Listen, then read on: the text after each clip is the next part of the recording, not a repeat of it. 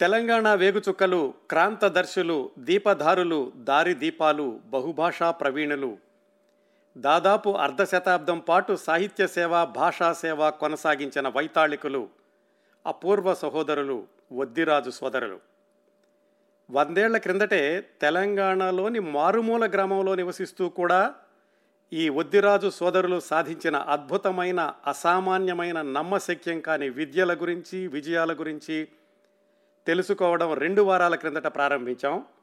ఈరోజు దానికి కొనసాగింపు మూడవ భాగం.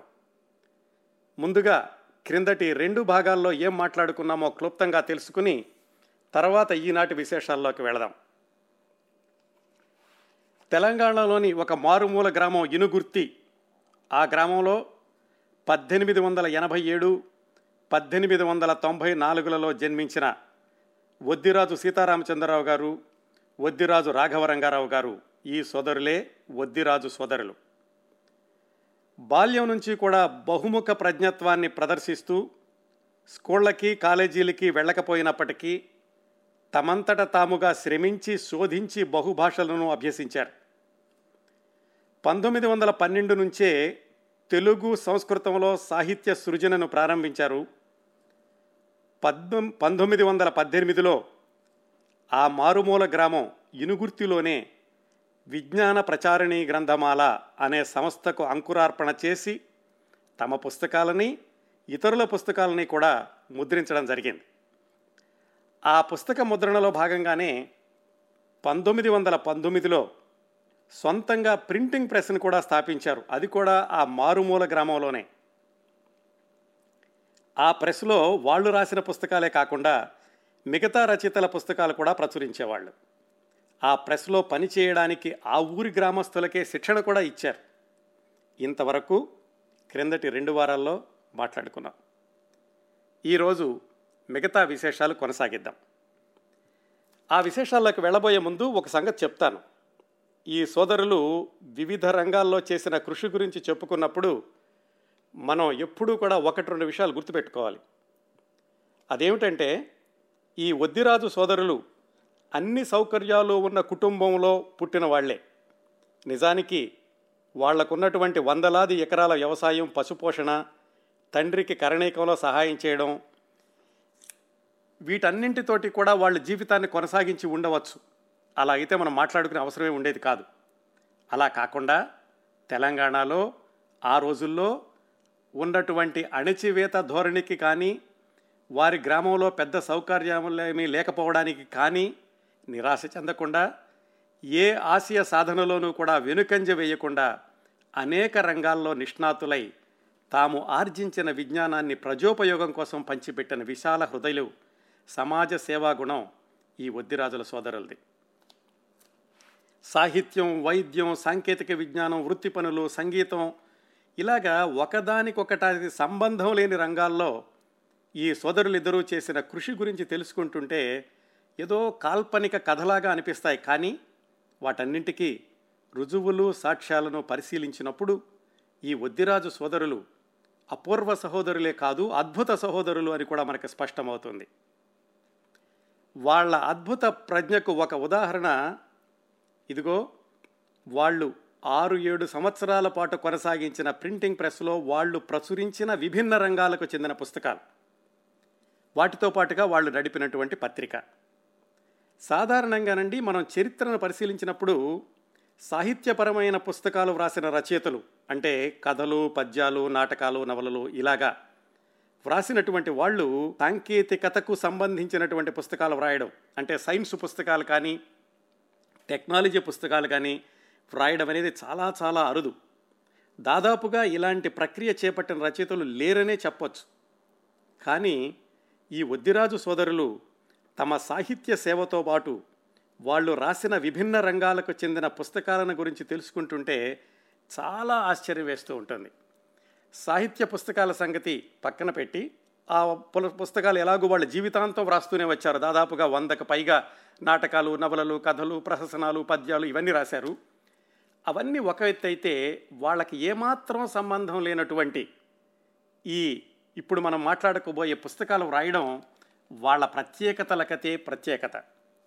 ఉదాహరణకి నాలుగైదు పుస్తకాల గురించి చెప్తాను. వాళ్ళు రాసినవి అసలు వాళ్ళకి ఏమాత్రం సంబంధం లేనటువంటి రంగం గురించి. ఒకటేమిటంటే చేతి పనులు అని ఒక పుస్తకం వాళ్ళు పంతొమ్మిది వందల ఇరవై రెండులో వాళ్ళ ప్రెస్లోనే ముద్రించారు. ఈ పుస్తకం యొక్క ప్రత్యేకత ఏమిటంటే ప్రతిసారి కూడా ఈ వద్దిరాజు సోదరుల గురించి మాట్లాడుకుంటున్నప్పుడు వాళ్ళు చేసిన పనుల గురించి మాట్లాడుకుంటున్నప్పుడు మనం గుర్తుపెట్టుకోవాల్సింది వంద సంవత్సరాల క్రిందట తెలంగాణలో మారుమూల గ్రామంలో ఏమాత్రం సౌకర్యాలు లేనటువంటి పరిస్థితుల్లో వాళ్ళు ఈ చేతి పనులు అనే పుస్తకంలో ఏం రాశారంటే వెయ్యి రకాలైనటువంటి ఇంట్లో నిత్యం ఉపయోగించుకునే పదార్థాలు కానీ వస్తువులు కానీ ఎలా తయారు చేసుకోవాలో రాశారు వాళ్ళు. సాధారణంగా వాళ్ళు వాళ్ళ ఇంట్లో కావాల్సినవి వాళ్ళే తయారు చేసుకునేవాళ్ళు. అంటే సంచీలు కుట్టుకోవడం కానీ చెప్పులు కుట్టుకోవడం కానీ వాళ్ళ ఇంట్లో కావాల్సినటువంటి హెయిర్ ఆయిల్ తయారు చేసుకోవడం కానీ దంతచూర్ణం కానీ వాళ్ళే చేసుకునేవాళ్ళు.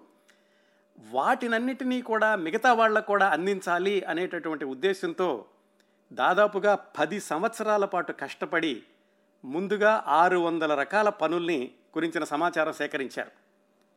తర్వాత ఆరు వందలు కాదు వెయ్యి చేద్దామని అనే ఉద్దేశంతో దాదాపుగా మరొక పది సంవత్సరాలు శ్రమించి వెయ్యి రకాలైనటువంటి పనులు ఉన్న మూడు వందల అరవై రెండు పేజీల గ్రంథాన్ని వాళ్ళ ప్రెస్లోనే వాళ్ళు ముద్రించారు.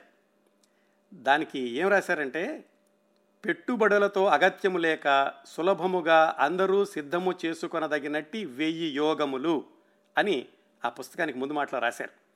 అలాగే రాసినటువంటి అన్నగారి పేరు డాక్టర్ ఓ సీతారామచంద్రరావు హెచ్ఎండి అని కూడా రాశారు. ఈ డాక్టర్ ఏమిటి హెచ్ఎండి ఏమిటి అది చెప్తాను తర్వాత. ఈ పుస్తకాల సంగతి అవగానే ఆ విషయం కూడా చెప్తాను మీకు. అది ఇనుగుర్తి విజ్ఞాన ప్రచారణ ముద్రాలన ముద్రణాలయము వెల ఐదు రూపాయలు అని కూడా ఉంది ఆ పుస్తకం మీద. ఆ పుస్తకంలో వాళ్ళు రాసినటువంటి ఆ వస్తువులు తయారు చేసే విధానం అది చూస్తే చాలా ఆశ్చర్యం వేస్తుంది. వీళ్ళకి ఈ విషయాలన్నీ ఎక్కడ తెలిసినాయి ఎక్కడ సంపాదించారు? ఆ మారుమూల గ్రామంలో కూర్చుని ఇంత అభ్యాసాత్మకంగా అంటే ప్రాక్టికల్గా ఉపయోగించేటటువంటి పనులన్నింటినీ ఎలా రాశారో అని ఆశ్చర్యం వేస్తుంది. ఉదాహరణకి ఒకటి చెప్తాను. బ్లూ ఇంక్ ఎలా తయారు చేయాలి? ఎర్ర ఇంకు ఎలా తయారు చేయాలి? దంతచూర్ణం ఎలా తయారు చేయాలి? అలాగే సబ్బులు ఎలా తయారు చేసుకోవాలి? ఇలాంటివన్నీ కూడా రాశారు. చూడండి వాళ్ళు ఎలా రాశారంటే దంతచూర్ణం అంటే ఈ టూత్ పౌడర్ అది ఎలా తయారు చేయాలంటే హారతి కర్పూరముతో కలిసిన సీమ సున్నము పది ఔన్సులు అరిసి రూటు కొంచెము యూకలిప్టస్ ఆయిల్ కొన్ని చుక్కలు వీనిని బాగుగా కలిపి డబ్బాలో పోయవలయను ఇలా రాశారండి దానిలో. అలాగే సబ్బులు. మామూలుగా మనకి సబ్బులు అంటే ఒకటే గుర్తొస్తూ ఉంటుంది. వాళ్ళు చూడండి ఎన్ని రకాల సబ్బులు ఎలా తయారు చేయాలో రాశారు. క్షౌరపు సబ్బు తలంటు సబ్బు కుక్కల సబ్బు టాయిలెట్ సబ్బు వెండి సబ్బు చాకలి సబ్బు ఇలాగా ఇన్ని రకాలైనటువంటి సబ్బుల్ని కూడా ఎలా తయారు చేయాలో రాశారు. ఉదాహరణకి వెండి సబ్బు. దానికి ఏం రాశారంటే శుద్ధము చేసిన చాకు అంటే సీమసున్నం నలభై ఐదు గ్రాములు ఒలియిక్ యాసిడ్ పదమూడు గ్రాములు క్యాస్టిక్ సోడా రెండు గ్రాములు నీరు పదిహేడు గ్రాములు మొదటి రెండు వస్తువులను కలిపి తక్షణమే తగిలిన రెండు వస్తు తక్కిన రెండు వస్తువులను కలుపుము అని రాశారు. అసలు ఈ ఒలియిక్ యాసిడ్ క్యాస్టిక్ సోడా ఇలాంటివన్నీ వాళ్ళకి ఎలా తెలిసినాయి ఎక్కడ వాళ్ళు చేస్తోందేమో సాహిత్య సేవ ఒకవైపున వ్యవసాయం తండ్రి గారికి కరణికలో సహాయం అలాంటిది చేస్తూ కూడా ఇదిగో ఈ సైన్స్కి సంబంధించినటువంటి ఈ వస్తువులు పదార్థాలన్నింటినీ కూడా వాళ్ళు ప్రయోగాత్మకంగా వాళ్ళు తయారు చేసి ఆ తర్వాత మాత్రమే ఇలాంటి వాటిని ఈ పుస్తకంలో రాశారు. ఇంకా ఈ పుస్తకంలో బిస్కెట్లు ఐస్ క్రీములు షర్బత్లు హెయిర్ ఆయిల్స్ ఇలాంటివన్నీ కూడా ఎలా తయారు చేయాలో రాశారు. ఇంకా చెప్పుకోవాల్సింది ఏంటంటే దీనికి రెండో భాగం వేద్దాం అనుకున్నారు వాళ్ళు వేయలేకపోయారు. ఆ రెండో భాగంలో ఏమి వ్రాద్దాం అనుకున్నారో కూడా ఈ మొదటి భాగంలో రాశారు. ఏమనంటే రాబోవు గ్రంథము చేతి పనులు రెండవ భాగము. ఆ మొదటి పుస్తకంలో కూడా చదువుతున్నాను నేను. ఆ రెండవ భాగంలోనట విద్యుత్ సారము అని పేరు పెట్టారు దానికి. దాంట్లో ఎలక్ట్రిక్ దీపము టెలిఫోనులు బంగారు వెండి గిల్టు నగలు డైనమోలు ఎలక్ట్రిక్ వైద్యము ఎలక్ట్రిక్ రైల్వే తీగలేని టెలిగ్రాము ఎలక్ట్రిక్ శక్తి ఎలక్ట్రిక్ ఫోటోమెట్రీ ఒకటి అననేల విద్యుత్తుకు సంబంధించిన రహస్యము వివరము అంతయు ఈ గ్రంథమునందు ఇమిడింపబడినది అని రెండో భాగంలో రాద్దాం అనుకున్నారు కానీ రాయలేకపోయారు. పంతొమ్మిది వందల ఇరవైలో వాళ్ళు ఈ తీగలేని టెలిగ్రాము వైర్లెస్ గురించి వ్రాద్దాం అనుకున్నారు. మళ్ళీ పదే పదే చెప్తున్నాను అనుకోవద్దు. పల్లె తెలంగాణలోని మారుమూల గ్రామం ఇనుగుర్తులో కూర్చుని వాళ్ళు వైర్లెస్ గురించి రాద్దాం అనుకున్నారు. ఈ రెండో భాగం రాలేదనుకోండి. మొదటి భాగం ఈ చేతి పనులు అనేటటువంటి దానిలో ఆ విధంగా వెయ్యి పనుల గురించి వెయ్యి వస్తువులు ఎలా తయారు చేసుకోవాలో రాశారు. ఇంకా ఈ సోదరులు చేసినటువంటి మరొక ప్రయోగం వాళ్ళ ప్రెస్లోనే ముద్రించినటువంటి పుస్తకం బాల విజ్ఞాన మంజూష. అసలు వాళ్ళ ఆలోచనే విభిన్నంగా ఉంటుంది. సరే ఇన్ని రాశారు సాహిత్యం రాస్తున్నారు అలాగే చేతి పనులు రాశారు అందరికీ సహాయం చేస్తున్నారు దాంతో పాటుగా వాళ్ళు పిల్లలకి కూడా ఈ సైంటిఫిక్ నాలెడ్జ్ అందాలి పిల్లలకి కూడా ఈ విజ్ఞాన శాస్త్రానికి సంబంధించినటువంటి విశేషాలు సహేతుకంగా అందించాలి అనే ఉద్దేశంతో బాల విజ్ఞాన మంజూష అనే పుస్తకం రాశారు. ఆ పుస్తకం కూడా పంతొమ్మిది వందల ఇరవైలో ముద్రించారు. దానిలో ఎలాంటి సంగతులు రాశారంటే ఉల్లిగడ్డకు వస్తే కళ్ళ నుండి నీరెందుకు వస్తుంది? పక్షులు ఎంత వేగంగా వెళతాయి? మనిషి ఎన్నెన్ని రకాల శబ్దాలను వాడతాడు? సముద్రంలో మంచినీరు ఉంటుందా? మనుషులకి కలలెందుకు వస్తాయి? చంద్రమండలంలో మనుషులున్నారా? పంతొమ్మిది వందల ఇరవైలో ఆలోచించారండి వీళ్ళు చంద్రమండలంలో మనుషులున్నారా అని. ఇలాంటి ప్రశ్నలన్నింటినీ కూడా చిన్నపిల్లలకి అర్థమయ్యే రీతిలో రాశారు కాబట్టి దీనికి బాల విజ్ఞాన మంజూష అనే పేరు పెట్టారు. అది కూడా కథలాగా ఎలా రాశారంటే ఒక తాతయ్యకి మనవడికి మధ్య జరిగేటటువంటి సంభాషణ అనే విధంగా రాశారు. మళ్ళీ దానిలో కూడా ఒక ప్రయోగం చేశారు. తాతయ్య పేరేమో రామయ్య. మనవడి పేరు కృష్ణమూర్తి. అందుచేత రామ కృష్ణ రామ కృష్ణ. రామ సమాధానం చెబుతాడు కృష్ణ అడుగుతాడు. అందుకని ఆ రామ కృష్ణ అనేటటువంటి పేర్లు నూట ఐదు సార్లు వచ్చేలాగా నూట ఐదు ప్రశ్నలకి సమాధానాలు రాశారు. ఈ సమాధానాలు కూడా ఎంత సైంటిఫిక్గా ఇప్పటికీ కూడా నూటికి నూరు శాతం ఖచ్చితత్వంతో ఉన్నాయంటే నిప్పు వేడిగా ఎందుకుంటుంది అనే దానికి వాళ్ళు రాశారు. కర్బనము ఆక్సిజనులలో నిబద్ధమై ఉన్న శక్తి సామర్థ్యాలు అవి కలుసుకున్నప్పుడు బహిర్గతమైన శక్తి అగ్నిని పుట్టిస్తుంది. అది ఉష్ణశక్తిగా పరిణమిస్తుంది. ఈ శక్తి తన శీఘ్రగతిని వెల్లడి చేస్తుంది. ఈ ఉష్ణశక్తి స్వయంగా వాయువులోని పరమాణువులలో ప్రవేశించి వాటిని ఉష్ణముగల వాటిగా చేస్తుంది. అక్కడి నుంచి దాని తరంగాలు ఈధర్నందు కలుస్తాయి. ఈ ఈధర్నే మనం ప్రకాశవంతమైన వాయువు అంటున్నాము. ఎంత సైంటిఫిక్ వివరణ రాశారంటే ఇలాంటివే మిగతా వాటన్నింటికీ కూడా రాశారు. చిన్న పిల్లలకి అర్థమయ్యేలాగా. మనం చాలా సంవత్సరాల తర్వాత సుమారుగా పంతొమ్మిది వందల అరవై తొమ్మిదిలో అనుకుంటాను తెలుగు మీడియం ఇంటర్మీడియట్ వచ్చాక ఇంగ్లీష్ పుస్తకాలన్నింటిలో కూడా తెలుగులో రాయాలని వ్యావహారిక పదకోశము పారిభాషిక పదకోశము అనేటటువంటి పుస్తకాలను తయారు చేశారు. ఉమ్మడి ఆంధ్రప్రదేశ్లో ఉన్న తెలుగు అకాడమీ వాళ్ళు అప్పట్లో. అంటే ఈ తరచూ వాడుకలో ఉన్నటువంటి సైంటిఫిక్ ఇంగ్లీష్ పదాలన్నిటికీ తెలుగు రాశారు పంతొమ్మిది వందల అరవై తొమ్మిది ప్రాంతంలో నాకు బాగా గుర్తుంటే. కానీ ఈ సోదరులు పంతొమ్మిది వందల ఇరవైలోనే ఆ ఆంగ్ల పదాలన్నిటికీ తెలుగు రాసి తమ పుస్తకంలో పేర్కొన్నారు. ఎంత ముందు చూపు ఎంత వాళ్ళకున్నటువంటి జ్ఞానమే కాకుండా ఆ జ్ఞానాన్ని పది మందికి పంచాలి అనేటటువంటి ఆ ఆతృత అది చాలా గమనించాల్సినటువంటి విషయం.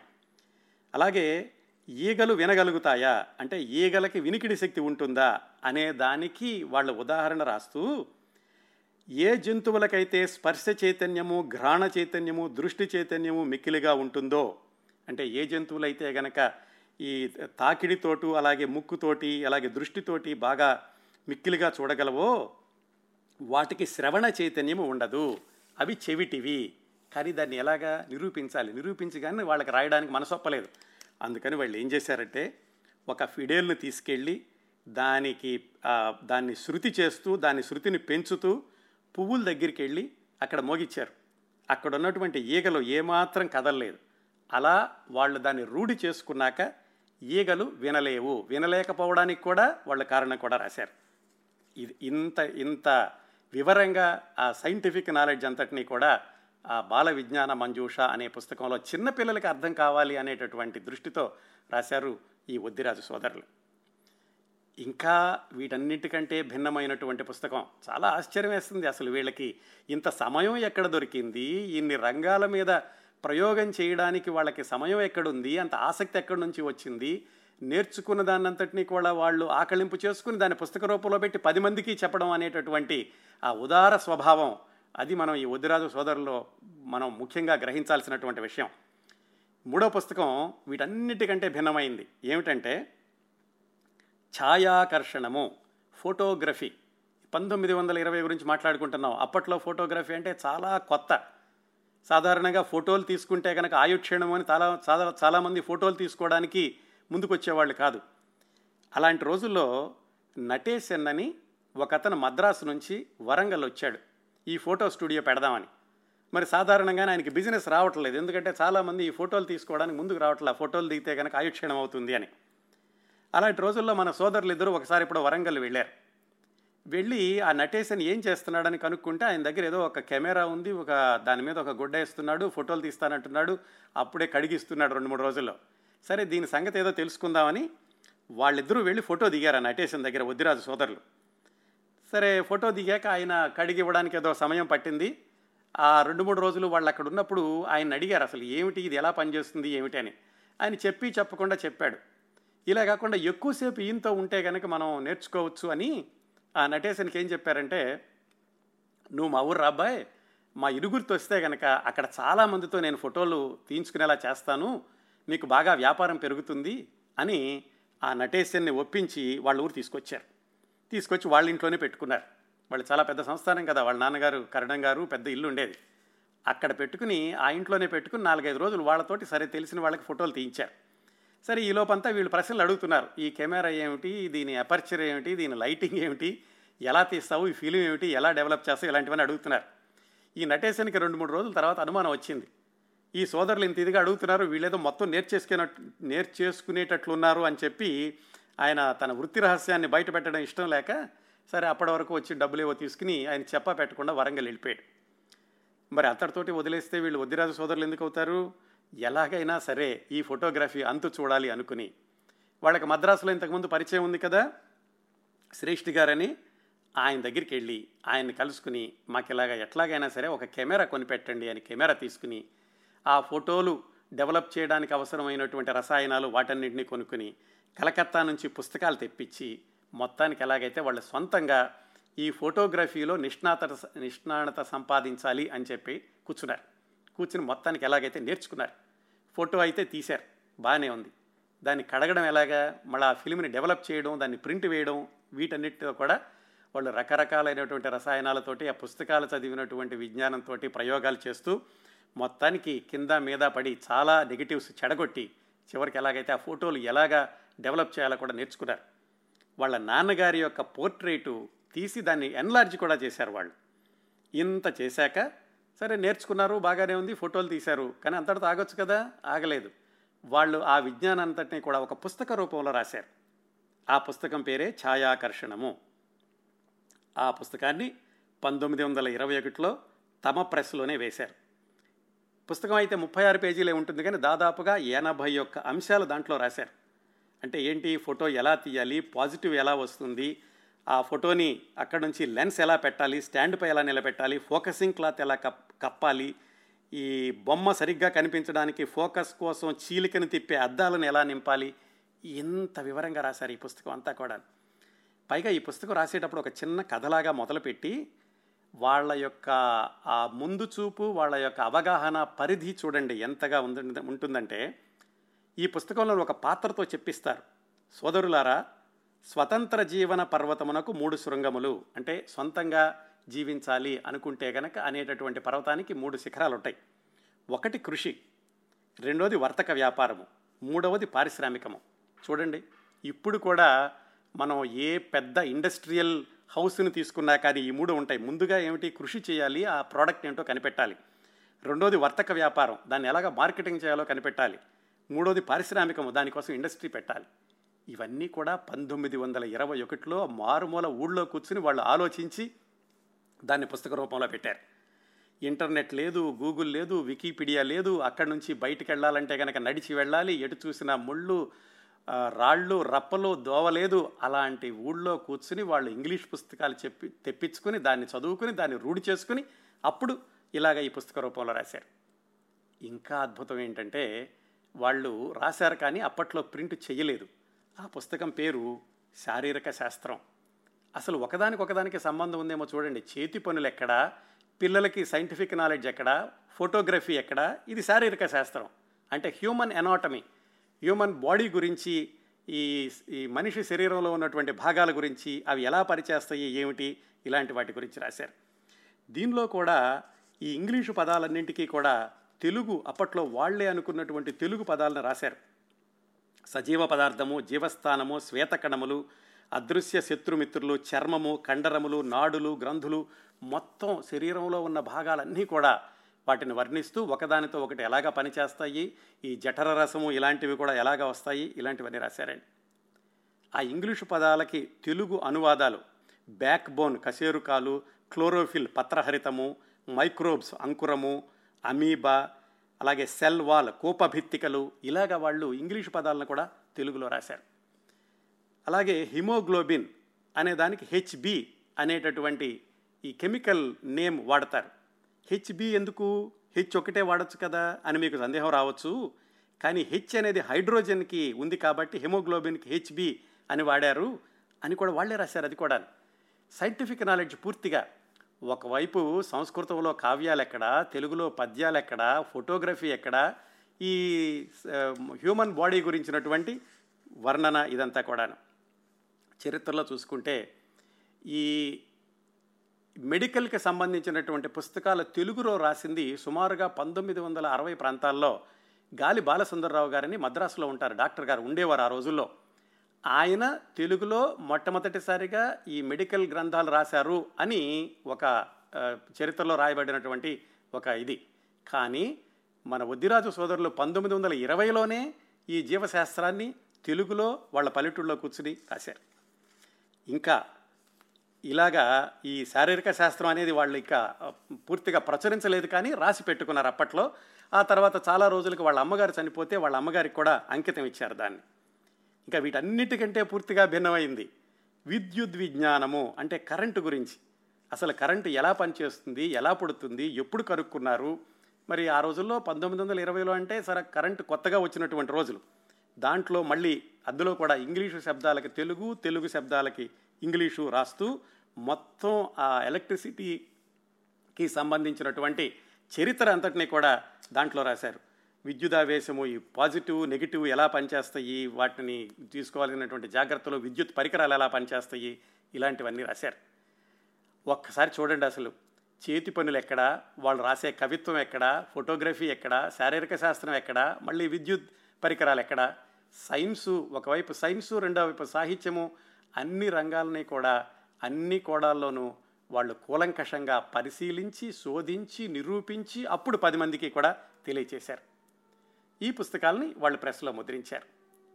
వీటన్నింటికంటే భిన్నమైన ప్రయోగం ప్రెస్ ఉంది కదా అని చెప్పి వాళ్ళు ఒక పత్రిక పెట్టారు. పుస్తకాలంటే పర్వాలేదు ఏదో వాళ్ళు రాస్తారు వాళ్ళు ప్రింట్ చేసుకుంటారు. పత్రిక నడపడం అంటే ఎంత కష్టం? దానికి విలేకరులు కావాలి దానికి అలాగే వారం వారం తెద్దాం అనుకున్నారు ఆ పత్రికని. వార్తలు రాసేవాళ్ళు కావాలి పత్రిక పంపిణీ చేసేవాళ్ళు కావాలి చందాదారులు కావాలి వార్తలు కావాలి. ఇవన్నీ ఆ ఊళ్ళో కూర్చుని ఎలా చేస్తారు అని వాళ్ళు ఆలోచించలేదు. ఎలాగైనా చెయ్యాలి అనుకున్నారు. అనుకుని పంతొమ్మిది వందల ఇరవై రెండులోనే తెనుగు అనే పత్రికని వాళ్ళ ప్రెస్లోనే ప్రారంభించారు. ఈ తెనుగు పత్రిక యొక్క ఈ నేపథ్యం చాలా ఆసక్తికరంగా ఉంటుంది. వాళ్ళకి ప్రెస్ అయితే ఉంది పుస్తకాలు అయితే ముద్రిస్తున్నారు అప్పటికే. ఆ ప్రెస్ పెట్టినటువంటి మూడు సంవత్సరాలకి మిత్రులు కొంతమంది కలిసి ఒక పత్రిక పెడితే బాగుంటుంది కదా అని సలహా ఇచ్చారు. అసలు ఈ సోదరులు ఎప్పుడూ కాలేజీకి వెళ్ళలేదు వాళ్ళు మామూలు చదువులు చదువుకోలేదు. వాళ్ళు నేర్చుకున్నంతా కూడా వాళ్ళంతటా సొంతంగా వాళ్ళు నేర్చుకున్నటువంటి గ్రహణ శక్తే. చూడండి మామూలుగా ఎవరైనా ఉపాధ్యాయులు బోధిస్తే తప్ప నాలుగైదు సార్లు మన సందేహాలు తీర్చుకుంటే తప్ప మనకి సబ్జెక్ట్ రాదు. అలాంటిది ఈ సోదరులు అన్ని పుస్తకాలు అన్ని రంగాలు సొంతంగా చదివి వాళ్ళు నేర్చుకుని తమ ప్రెస్లో ముద్రించిన దాని క్రమంలోనే పత్రిక కూడా వాళ్ళే పెడదాం అనుకున్నారు. అప్పటి వరకు వాళ్ళకి పత్రిక ఎలా నడపాలో తెలియదు పత్రిక ఎలా ఉంటుందో తెలియదు కానీ ఈ తెలుగు పత్రిక యొక్క రూపురేఖలను గమనిస్తే వద్దిరాజు సోదరులు అపూర్వ సహోదరులే కాదు అద్భుత సోదరులు అన్న విషయం నూటికి నూరు శాతం నిజమనిపిస్తుంది. ఎలాగంటే వీళ్ళు ఈ పత్రిక పెడదాము అని అనుకోవడానికి ముందే ఇది చాలా పత్రికలు వచ్చినాయి ఆంధ్రదేశంలోనూ అలాగే తెలంగాణలో కూడా. తెలంగాణలో చాలా రాలేదు కానీ ఒకటి రెండు పత్రికలు వచ్చినాయి. పంతొమ్మిది వందల పదమూడులో మెహబూబ్ నగర్ నుంచి హితబోధిని అనే పత్రిక వచ్చింది. అలాగే సికింద్రాబాద్లో పంతొమ్మిది వందల పదిహేడులో ఆంధ్రమాత అనే పత్రిక వచ్చింది. కానీ అది కొద్ది రోజులే వచ్చి ఆగిపోయినాయి ఆ రెండు కూడాను. అలాగే పంతొమ్మిది వందల పంతొమ్మిదిలో ఈ పర్లా కిమిడి అని ఒరిస్సా అక్కడి నుంచి గిడుగు రామ్మూర్తి పంతులు గారు తెలుగు అనేటటువంటి ఒక పత్రికను తీసుకొచ్చారు. అంటే తెలుగు భాష గురించి ఎక్కువగా ఉండేది. అదే మన వద్దిరాజు సోదరులు రెండు పంతొమ్మిది వందల ఇరవై రెండు ఆగస్టు ఇరవై ఏడు ఆదివారం రోజున తమ పత్రిక యొక్క మొదటి ప్రతిని విడుదల చేశారు. దాని పేరు తెనుగు అనుకున్నాం కదా?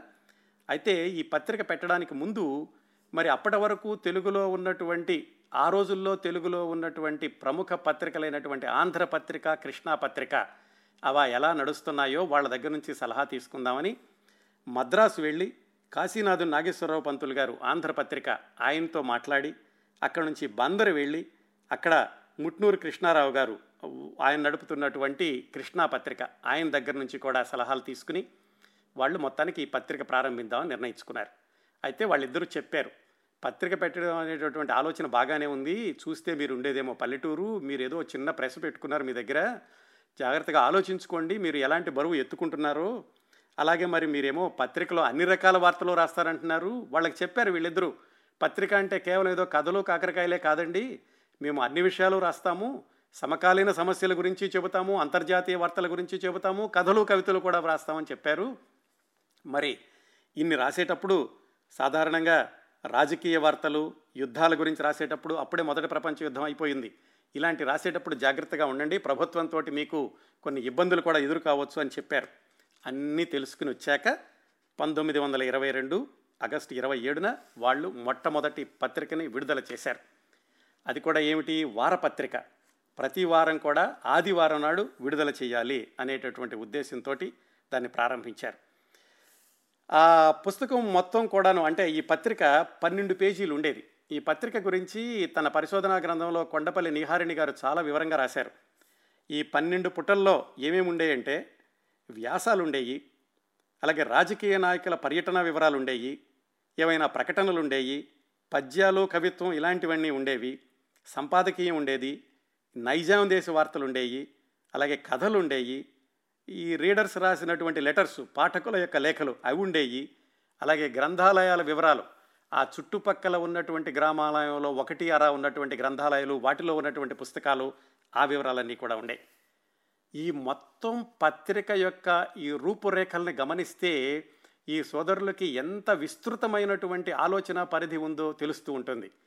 కేవలం సాహిత్య పత్రిక అంటే కనుక వాళ్ళు వీళ్ళు రాసే కథలతోటి నింపొచ్చు.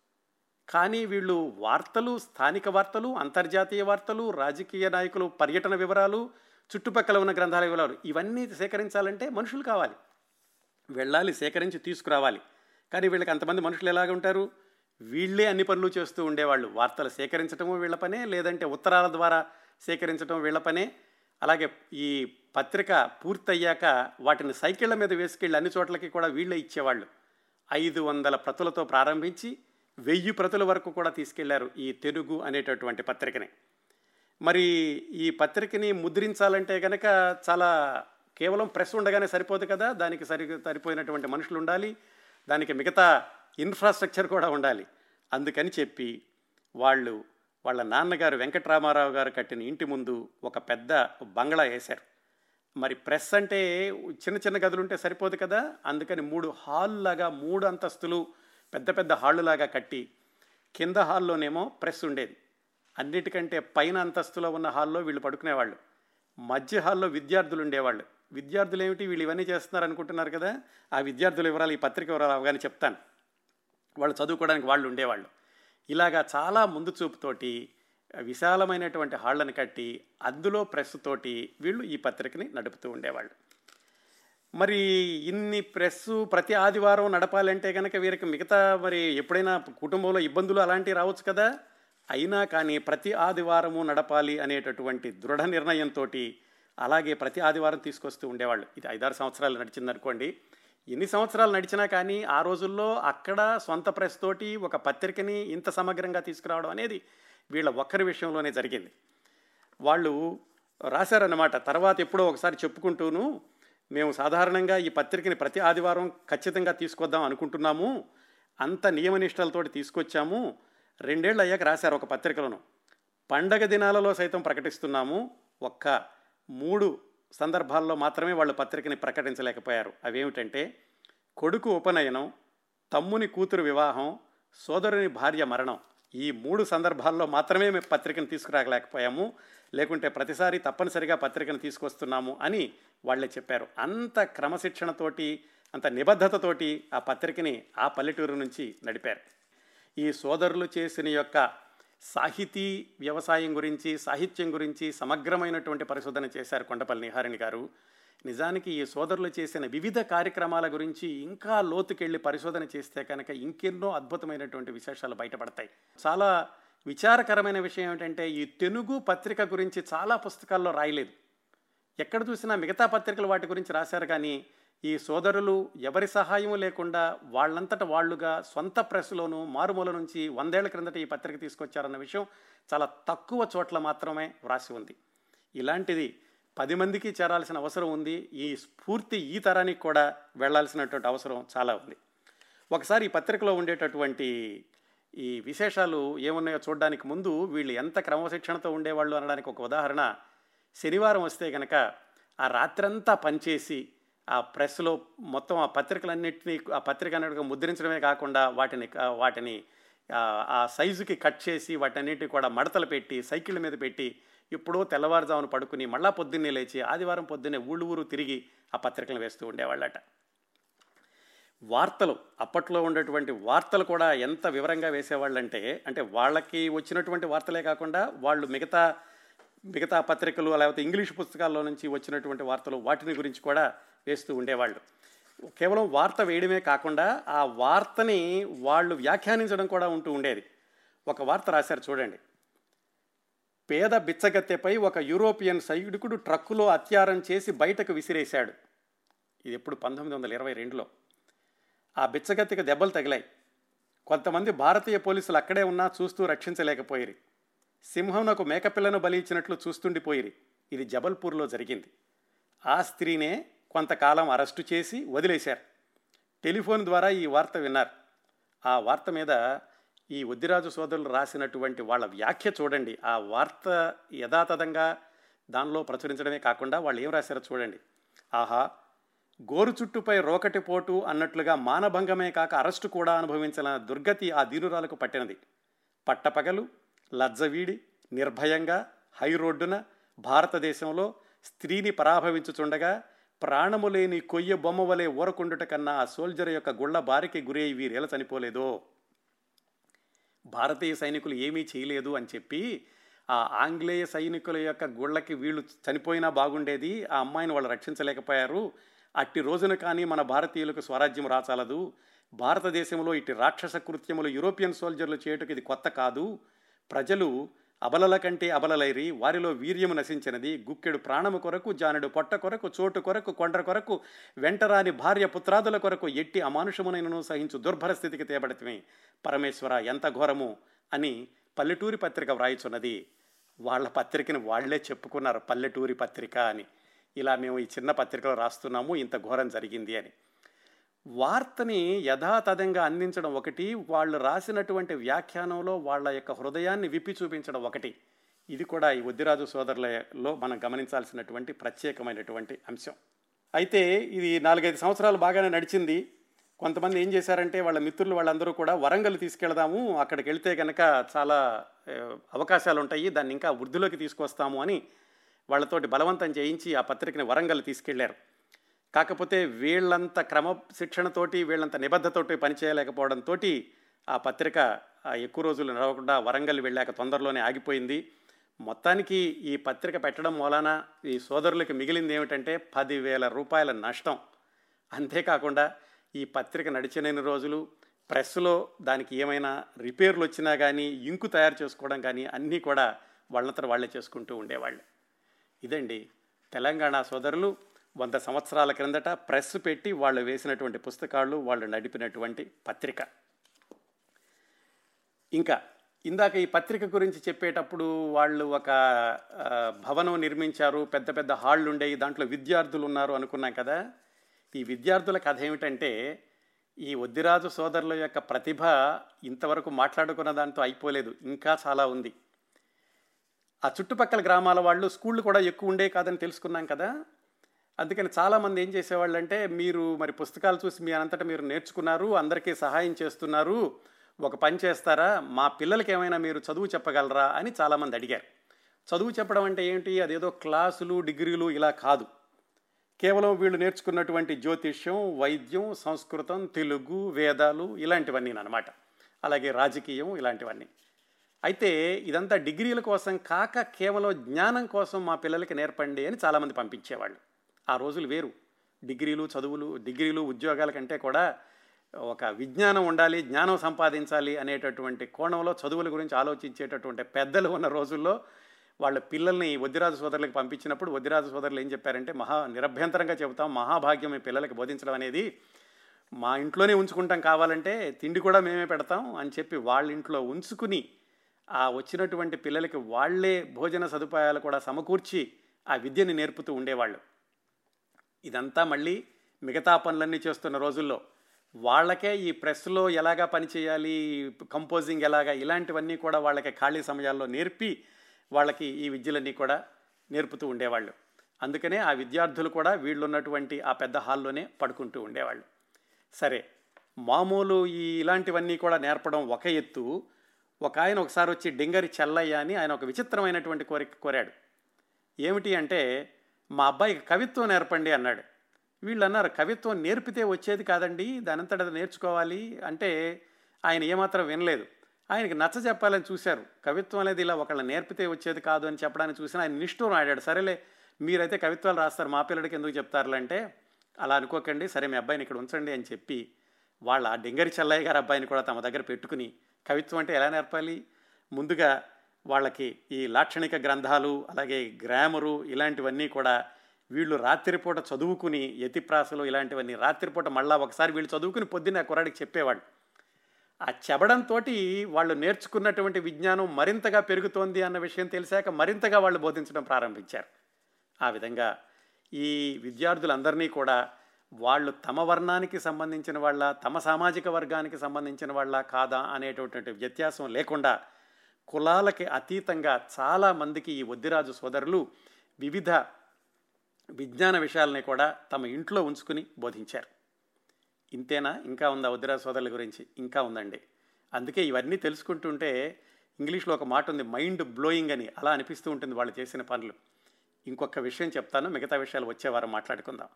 అదేమిటంటే ఆ రోజుల్లో అంటే పంతొమ్మిది వందల ఇరవై ప్రాంతాల్లో వరంగల్లో గోవిందరాజుల నాయుడు అని ఒక అలోపతి సర్జన్ ఉండేవాడు. అంటే ఇంగ్లీష్ మందులు అవి ఇచ్చేటటువంటి డాక్టర్ గారు. ఈ వద్దిరాజు సోదరులు తరచూ వరంగల్ వెళుతూ ఉండేవాళ్ళు వివిధ పనుల మీద. అక్కడికి వెళ్ళినప్పుడు ఈ గోవిందరాజుల నాయుడు గారితోటి పరిచయం ఏర్పడింది. ఆయన దగ్గర ఉన్నటువంటి మెడికల్ పుస్తకాలన్నీ తెచ్చుకున్నారు. తెచ్చుకుని అవన్నీ చదివేసేశారు. చదివేసేసి ఆ నాయుడు గారి దగ్గరికి వెళ్ళి మాకు బాగానే నాలెడ్జ్ వచ్చినట్లుందండి. మరి మీరు వైద్యం చేసేటప్పుడు మీతో పాటుగా సహాయకులుగా ఉంటాము అని. అసలుకి వీళ్ళకి సమయం ఎక్కడిది? ఒకవైపేమో ఏమో కరణీకం వ్యవసాయం పశువులు ఇటువైపు పుస్తకాలు ప్రెస్సు విద్యార్థులు రకరకాల విషయ సేకరణ పత్రిక అవి కాకుండా ఇదిగో డాక్టర్ గారి దగ్గరికి వెళ్ళి మేము సహాయం చేస్తామని చెప్పి ఆ డాక్టర్ గారి దగ్గర వైద్యాన్ని అంతో ఇంతో నేర్చుకోవడమే కాకుండా ఆయన శస్త్రచికిత్సలు చేసేటప్పుడు కూడా ఆయనకి సహాయకులుగా ఉంటే ఉండేవాళ్ళు. వాళ్ళకి ఇది అలోపతి వైద్యం. తర్వాత హోమియోపతి వైద్యం ఆయుర్వేద వైద్యం కూడా రెండు ఉంటాయి అని తెలుసుకుని వాటిని కూడా వీళ్ళు నేర్చుకున్నారు. ఆ నేర్చుకోవడానికి వెరణ వెలకాల కూడా ఒక కారణం ఉంది. కేవలం తమంతట తామే కాకుండా వాళ్ళు హోమియోపతిని అలాగే ఆయుర్వేద వైద్యాన్ని నేర్చుకోక తప్పని పరిస్థితులు నేర్చుకున్నాక కేవలం వైద్యంతో సరిపెట్టకుండా ఉచిత వైద్యంతో సరిపెట్టకుండా మందులు తయారు చేయడం ఇవన్నీ వింటుంటే నిజంగా నూటికి నూరు పాళ్ళు మైండ్ బ్లోయింగ్ అనిపిస్తుంది ఈ వద్దిరాజు సేదరులు చేసినటువంటి కృషి.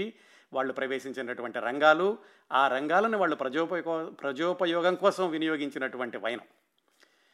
ఈ హోమియోపతి ఆయుర్వేదం ఎలా నేర్చుకున్నారు దాని నుంచి ఎలాంటి మందులు తయారు చేశారు వైద్యం ఎలా చేసేవాళ్ళు మరి ఇవన్నీ చేస్తున్నప్పుడు వాళ్ళకి వ్యక్తిగతంగా ఏమి ఇబ్బందులు లేవా? చాలా ఇబ్బందులు ఉన్నాయి ఆ ఇబ్బందులన్నింటినీ కూడా ఎలా అధిగమించారు ఒకళ్ళనొకళ్ళు ఎలా ఓదార్చుకున్నారు ఈ విశేషాలు. అలాగే భారతదేశానికి స్వాతంత్ర్యం వచ్చినప్పుడు తెలంగాణలో ఆ అంతర్గత పోరాటం మొదలైనప్పుడు ఆ రోజుల్లో వీళ్ళకి కలిగినటువంటి ఇబ్బందులు ఏమిటి? వాళ్ళ చివరి రోజులు ఇవన్నీ కూడా వచ్చే వారం వద్దిరాజు సోదరుల గారి గురించిన ప్రత్యేక కార్యక్రమం చివరి భాగం నాలుగవ వారంలో మాట్లాడుకుందాం.